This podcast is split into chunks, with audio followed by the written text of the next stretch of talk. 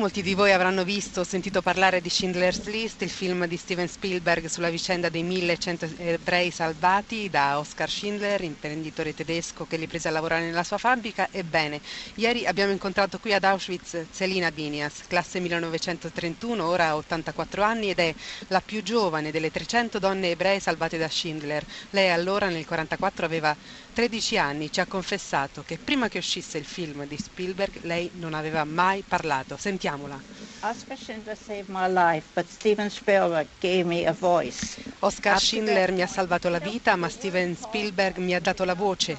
La parola olocausto tra gli angolofoni ha iniziato a diffondersi solo attorno al 67. Prima noi eravamo soltanto dei DP, displaced person, sfollati che non potevano ritornare in Polonia. Il fatto che quel film ha avuto molto successo ci ha aiutato perché ha fatto conoscere la nostra storia e così ho iniziato a parlare finalmente. Prima non avevo mai raccontato niente, neanche ai miei figli, perché volevo che avessero un'infanzia felice, si formassero una loro opinione senza condizionamento o sensi di colpa.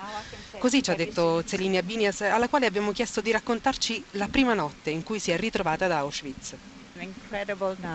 È stata una notte incredibile, ci ha detto. Eravamo convinte di essere arrivate alla fabbrica di Schindler in Moravia e invece per errore ci avevano portato ad Auschwitz. Quando hanno aperto le porte del vagone, i rumori, i cani che latravano, i tedeschi che urlavano, l'orribile odore di carne bruciata ci ha fatto intuire dove ci trovavamo. Era l'autunno del 44 e già si sapeva cosa accadeva ad Auschwitz e quando ci hanno portato nelle docce abbiamo temuto il peggio. Ma invece del gas è uscita l'acqua e ci siamo dette che eravamo salve almeno per un giorno.